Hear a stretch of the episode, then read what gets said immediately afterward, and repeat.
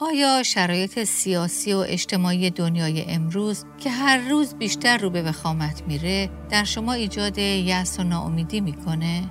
برنامه امروز ما رو کمک می‌کنه که با نگرشی که کلام خدا می‌خواد در این زمینه داشته باشیم آشنا بشیم. عزیزان من و شما هم مثل دانیال باید علا رقم هر اونچه که بر زمین اتفاق میافته و ما رو آشفته می‌کنه یه نگاهمون به آسمان باشه و دائما به خودمون یادآوری کنیم که در هر صورت این آسمان است که حکم میراند.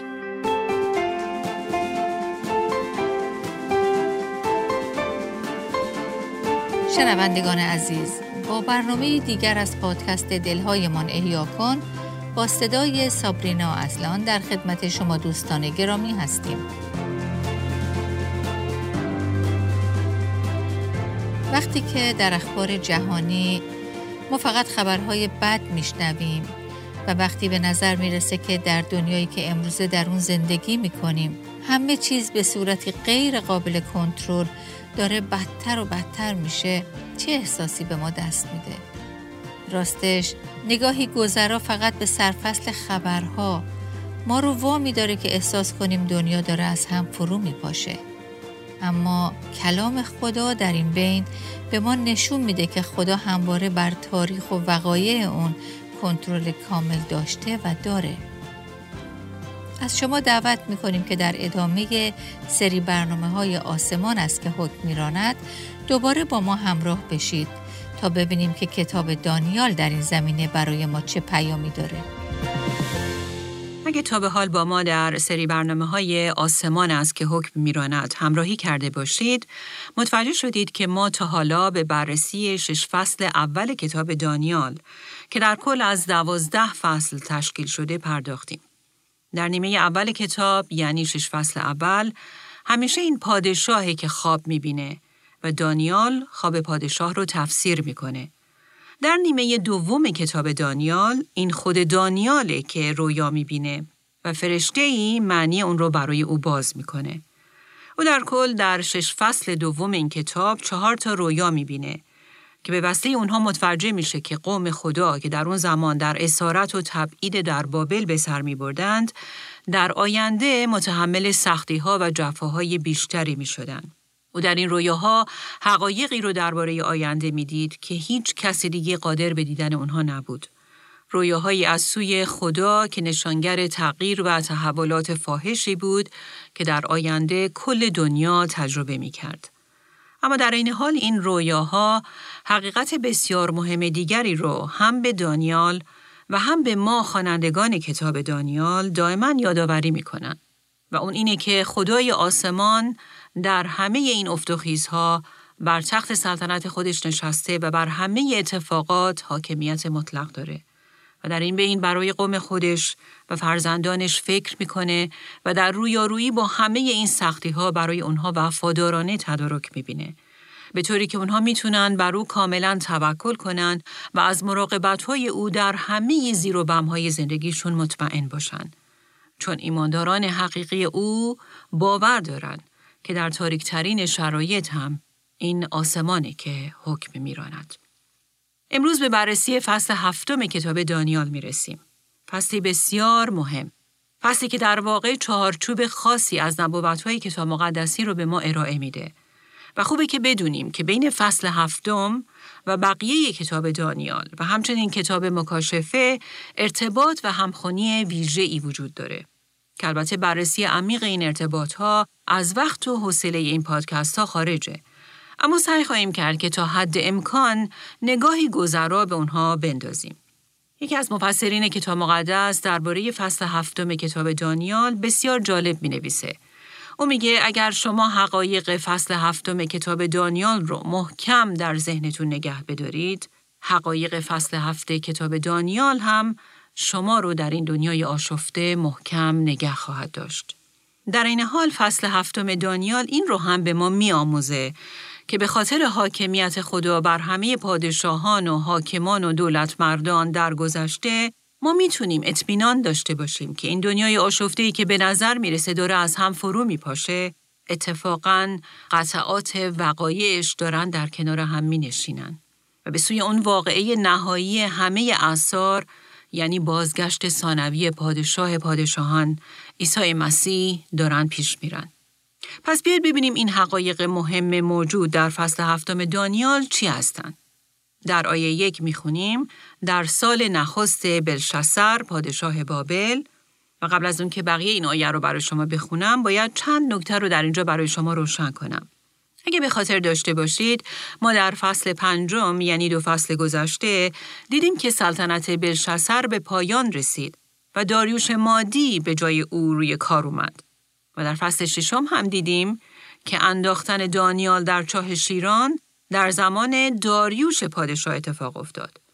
اما حالا در فصل هفت دوباره صحبت از بلشسر و سال اول سلطنتش میشه.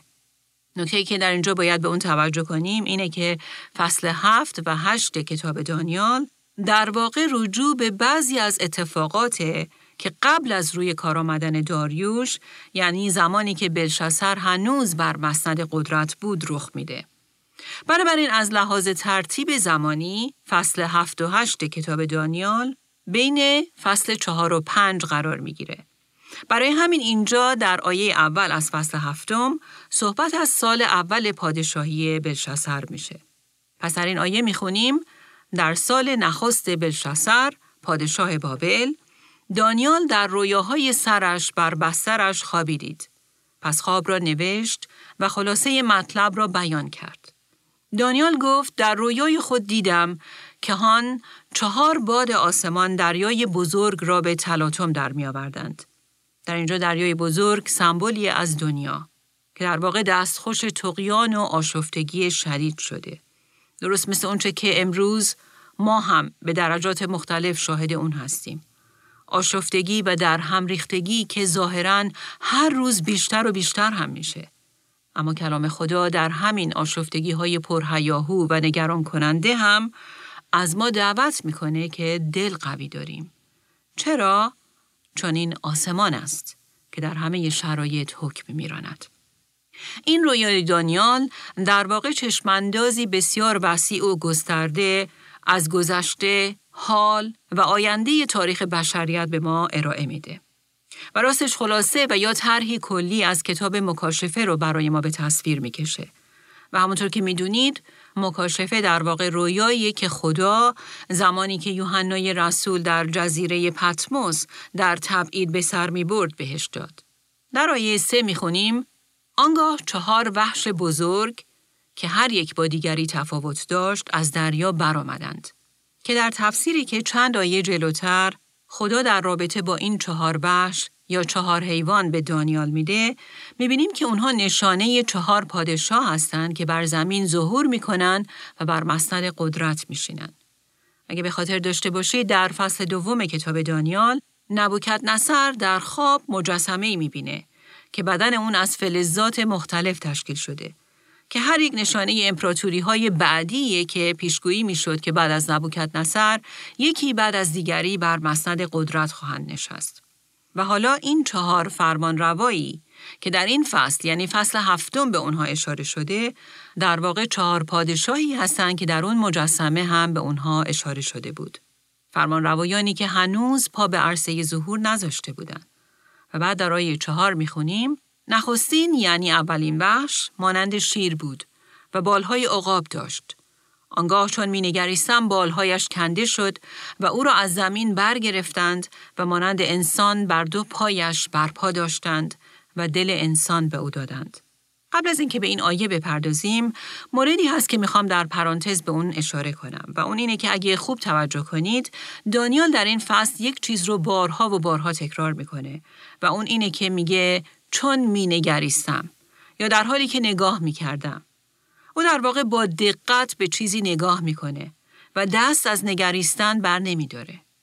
اینجا درسی برای من و شما هم هست که باید اون رو بیاموزیم و اون اینه که ما هم دائما باید بنگریم و با دقت نگاه کنیم که خدا در اطرافمون و در دنیا چه کار داره می‌کنه. اولین حیوانی که در آیه چهار درباره اون خوندیم شبیه شیری با بالهای عقاب بود. که در واقع همون امپراتور بابل یعنی نبوکت نصره که قبلا به سر طلایی یک مجسمه تشبیه شده بود که در فصل دوم به اون پرداختیم. ما بعدها می‌بینیم که خدا او را با همه تکبری که داشت میشکنه به طوری که در مرز جنون عقل خودش رو از دست میده. که البته وقتی خودش رو در حضور خدا فروتن می‌کنه عقلش بهش بازگردونده میشه و اگه یادتون باشه در فصل چهارم به تفصیل درباره اون خوندیم. بعدا در آیه پنج درباره حیوان دوم یا وحش دوم می‌خونیم. این آیه میگه سپس وحش دوم را دیدم که مانند خرس بود. او در یک طرف بدن خود بلندتر بود و در دهانش در میان دندانها سه دنده بود. او را گفتند برخیز و گوشت بسیار بخور. ما در آیات بعد خواهیم دید که این حیوان دوم یعنی خرس نشانه امپراتوری ماد و فارس بود که بعدها از اونجایی که فارس قوی تر بود پیشرفت می‌کنه و در نهایت مادها و فارس ها یکی میشن و این امپراتوری امپراتوری فارس خونده میشه. بعد در آیه 6 می‌خونیم پس از آن نگریستم و هان وحشی دیگر دیدم. مانند پلنگ که بر پشت خود چهار بال پرندگان را داشت. او را چهار سر بود و حکومت به او داده شد.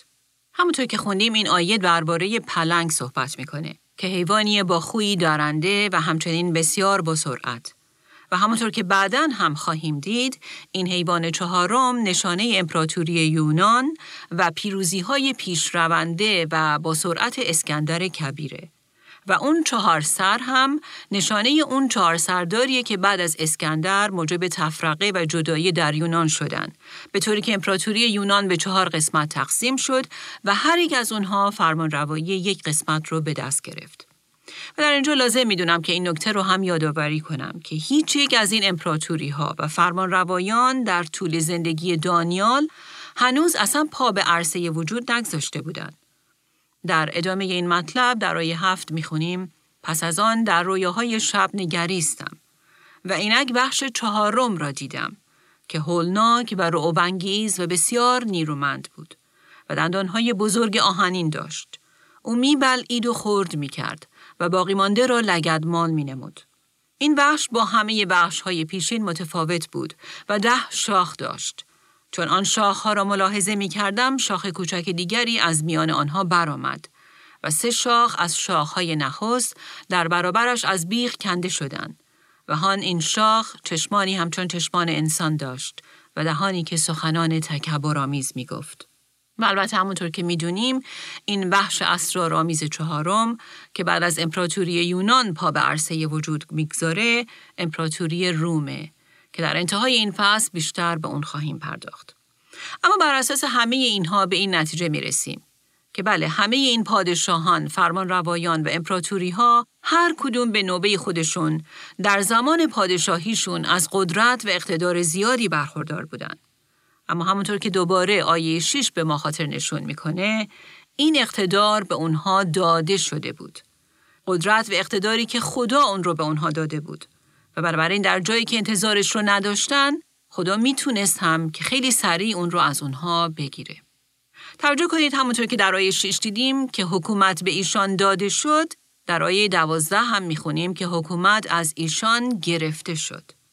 بسیاری از این پادشاهی ها زمانی که روی کار می اومدن اونقدر مقتدرانه فرمان روایی می کردن و به قدری پایدار و استوار به نظر می رسیدن که در اوج قدرتشون هیچ کس تصور نمی کرد که با اون ابهت روزی سقوط کنند و از صحنه قدرت محو بشن.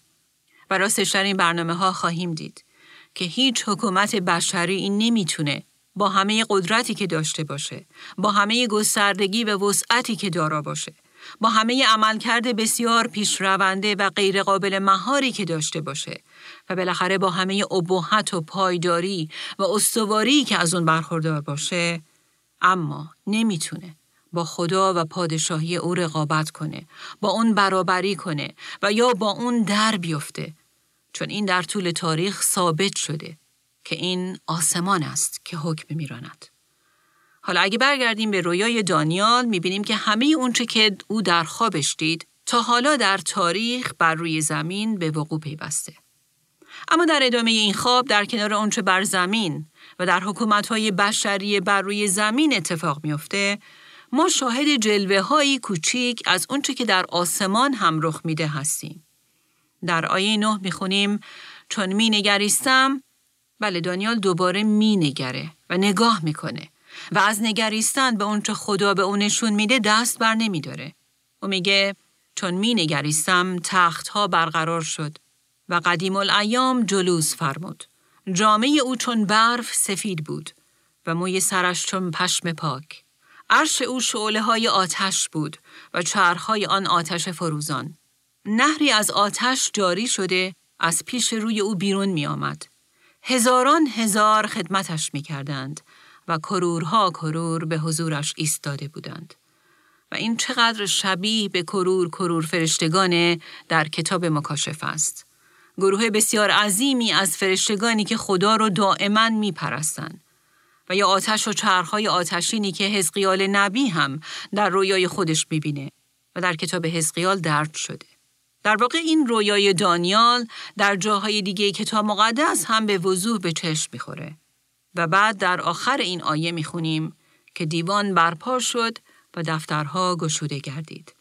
بنابراین ما آنچه رو که بر روی زمین می‌بینیم پادشاهان، حکام و فرمانروایان زمینی و پادشاهی های زمینی هستند که همه برای مدت زمانی محدود روی صحنه میان و با وجود همه قدرتی که دارن بالاخره میرن.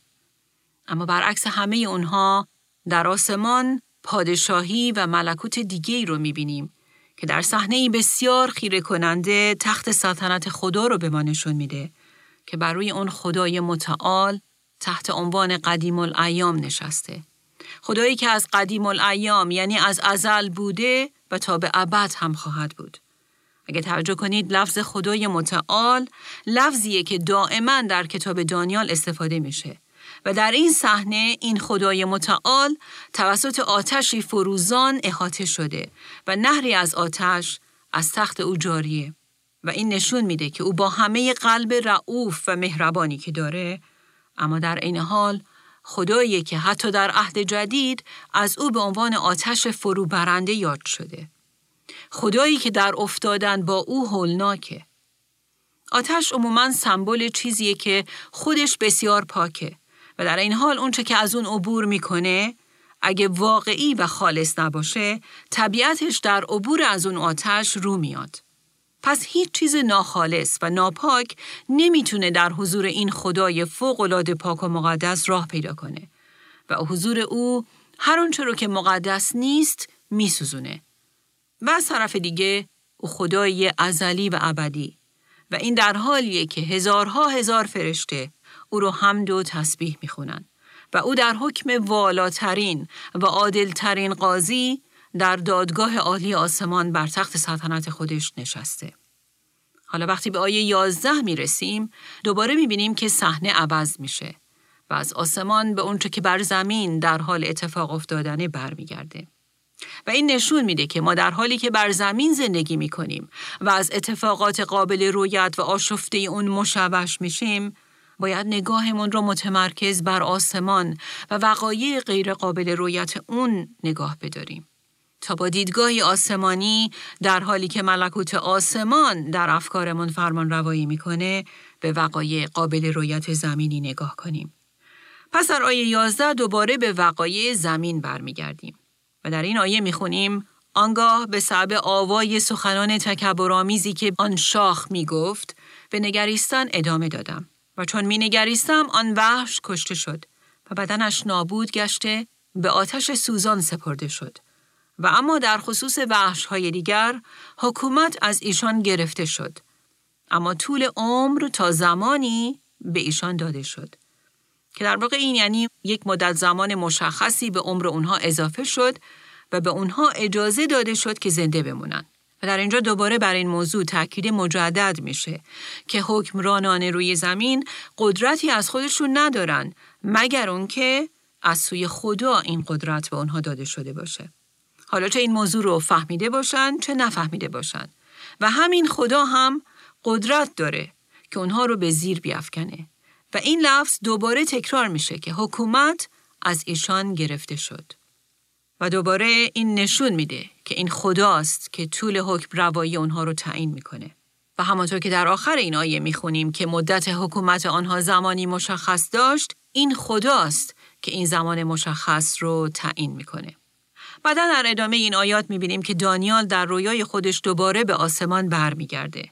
در جایی که قدیم الایام بر تخت سلطنت خودش نشسته. و عزیزان من و شما هم مثل دانیال باید علا رقم هر اونچه که بر زمین اتفاق میافته و ما رو آشفته می‌کنه یه نگاهمون به آسمان باشه و دائما به خودمون یادآوری کنیم که در هر صورت این آسمان است که حکم میراند. در آیه 13 می‌خونیم چون در رویاهای شب مینگریستم. آیا به واژه نگریستن که دوباره در اینجا تکرار شده توجه کردید؟ بسیاری از ما ایمانداران از دیدن وقایع ترسناک و نگران کننده روی زمین مشوش میشیم. چون از نگاه کردن به آسمان و اتفاقاتی که چشم فیزیکی اونها رو نمی‌بینه باز میستیم. دانیال در وسط اون وقایع زمینی دوباره به اونچه که در آسمان بود نگاه می‌کنه و در ادامه این آیه میگه دیدم که به ناگاه کسی مانند پسر انسان با ابرهای آسمان می آمد. در اینجا لازم به ذکره که مسیح این عبارت یعنی پسر انسان رو بیشتر از هشتاد بار در چهار انجیل به کار می‌بره که در واقع اشاره مستقیم به خودش می‌کنه. بله در ادامه در آیه 13 از فصل هفت دانیال می‌خونیم دیدم که به ناگاه کسی مانند پسر انسان با ابرهای آسمان می آمد. او نزد قدیم الایام رسید و او را به حضور وی آوردند. حکومت و جلال و پادشاهی به او داده شد تا تمامی قوم ها و ملت ها و زبان ها او را خدمت کنند. حکومت او حکومتی است جاودانه و بیزبال و پادشاهی او زایل نخواهد شد. این درست در نقطه مقابل اونچه که بر زمین در حال اتفاق بود و برعکس پادشاهی های موقتی روی زمین که برای مدتی مشخص به حاکمان زمینی داده شده ما در این آیات به طور واضح می‌بینیم که تمامی قدرت در آسمان و بر زمین به مسیح شاه شاهان داده شده. پادشاهی که تا ابد سلطنت خواهد کرد. اون پسر خدا که اون جلال و شکوه آسمان رو ترک کرد به زمین اومد و انسانیت ما رو بر خودش گرفت و بر زمین مرد و از مرگ قیام کرد و دوباره به آسمان صعود کرد و روزی دوباره به زمین باز خواهد گشت و در حکم شاه شاهان فرمان روایی خواهد کرد. و عزیزان این همون خبریه که من و شما در وسط آشفت بازار این جهان وقتی که به اخبار گوش می‌کنیم و به وقایع جهانی نگاه می‌کنیم باید دائما به خودمون یادآوری کنیم. در آیه 14 در واقع موضوع و تم اصلی کتاب دانیال دوباره تکرار میشه که میگه حکومت و جلال و پادشاهی به او داده شد تا تمامی قومها و ملتها و زبانها او را خدمت کنند. حکومت او حکومتی است جاودانه و بیزوال و پادشاهی او زایل نخواهد شد. و در اینجا می‌خوام یک پیشنهاد به شما بدم. و اون اینه که اگه مایل باشید که یک آیه از کتاب دانیال رو به عنوان آیه حفظی از بر کنید، این آیه رو به شما پیشنهاد می‌کنم. آیه ای که در وسط رویدادهای آشفته این دنیا دل ما رو در آسمان و اتفاقات اون قرص نگه میداره. چون پادشاهان، فرمان روایان و رئیس جمهورها، نخست وزیرها و خلاصه حکمرانان زیادی خواهند اومد و خواهند رفت. اما این تنها سلطنت مسیحه که بر حسب کلام خدا باقی تا ابدالآباد. در آیه 15 می‌خونیم و اما من دانیال روحم در اندرونم پریشان شد و رویاهای سرم مرا مسترب ساخت. به یکی از کسانی که آنجا ایستاده بودند نزدیک شدم و حقیقت همه آن امور را از او جویا گشتم که ظاهرا اشاره به یک فرشته می‌کنه. پس او تعبیر آنها را برایم چنین شهر داد. ظاهرا در اینجا فرشته ای وارد صحنه میشه تا دانیال رو در درک این اسرار عظیم و معنی این حیوانات و این وحش ها و این تخت پادشاهی کمک کنه. که البته عهد جدید مفهوم این صحنه ها رو خیلی بیشتر از اونچه که دانیال در اون لحظه درک می کرد برای ما باز می‌کنه.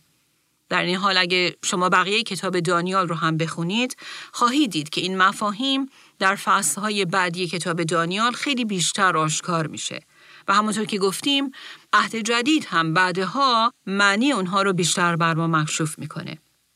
ولی سوال اینه که آیا من و شما هم به اندازه دانیال برامون مهمه که اراده و نقشه خدا رو که در کلامش نشون داده شده خوب درک کنیم و آن رو تشخیص بدیم؟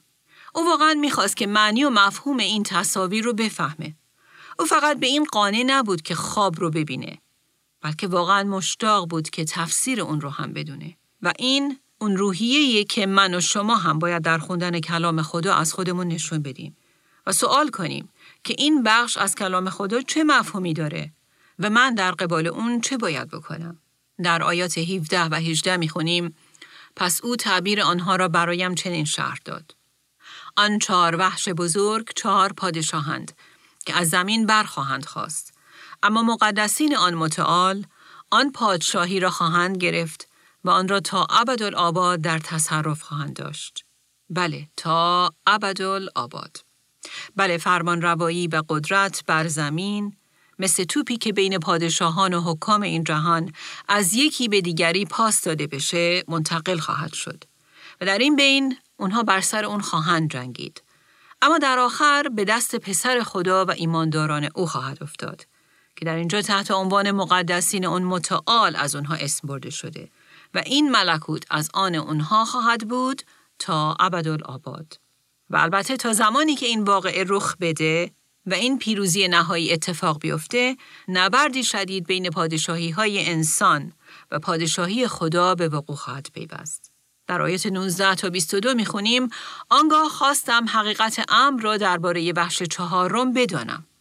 همان که با همه دیگران متفاوت بود و بسیار هولناک و دندانهای آهنین و چنگالهای برنجین داشت و میبلعید و خرد می‌کرد و باقی مانده را لگدمال مینمود. نیز می‌خواستم که درباره آن ده شاخ بدانم که بر سرش بود و نیز درباره آن شاخ دیگر که برآمد و سه شاخ دیگر در برابرش افتادند. یعنی همان شاخ که چشمان داشت و دهانی که سخنان تکبرآمیز می گفت و بزرگتر از سایرین می نمود. چون می نگریستم آن شاخ به جنگ مقدسین رفت و بر ایشان استیلا یافت تا اینکه قدیم الایام آمد و داوری به نفع مقدسین آن متعال اجرا شد و زمانی رسید که مقدسین پادشاهی را به تصرف درآوردند. ولی این اون داستانیه که ما دائما باید اون رو در مد نظر خودمون داشته باشیم و چشمان خودمون رو به اون بدوزیم چون در آینده اتفاق خواهد افتاد روندی که ما در وسط اون هستیم واقعی که نشون میده که برای مدت زمانی به قدرت‌های ضد خدا اجازه داده خواهد شد که بر زمین بر مقدسین و ایمانداران خدا پیروزی حاصل کنند و راستش این موضوع در حال حاضر در بسیاری از نقاط دنیا در حال اتفاقه.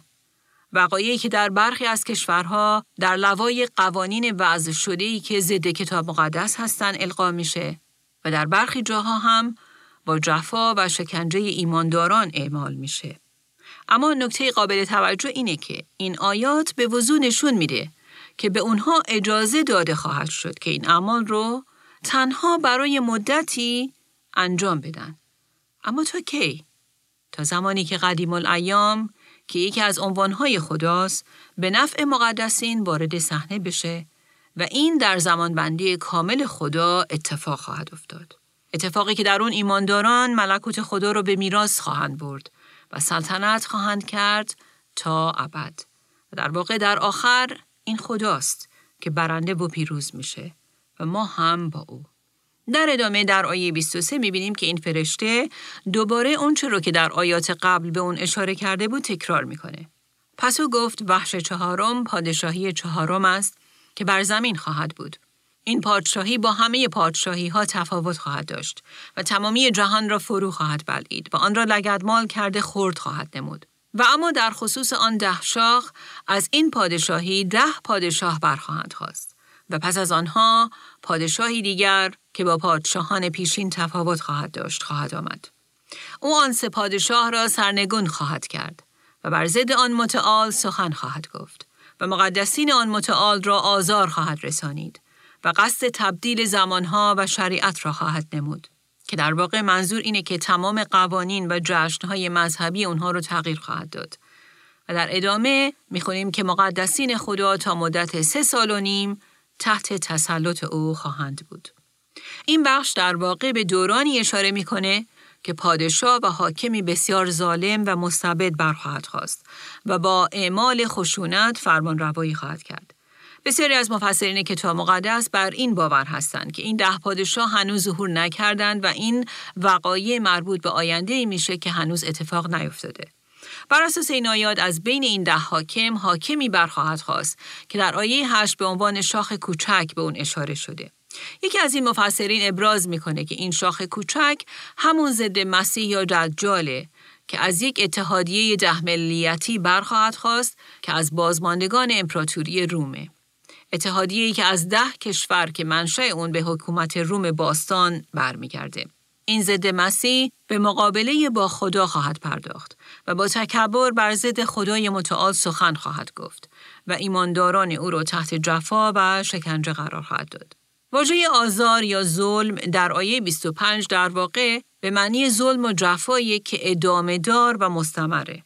آزار و جفایی طولانی و بیوقفه. با این هدف که شخص جفا دیده اونقدر تحت فشار قرار بگیره تا از پا در بیاد.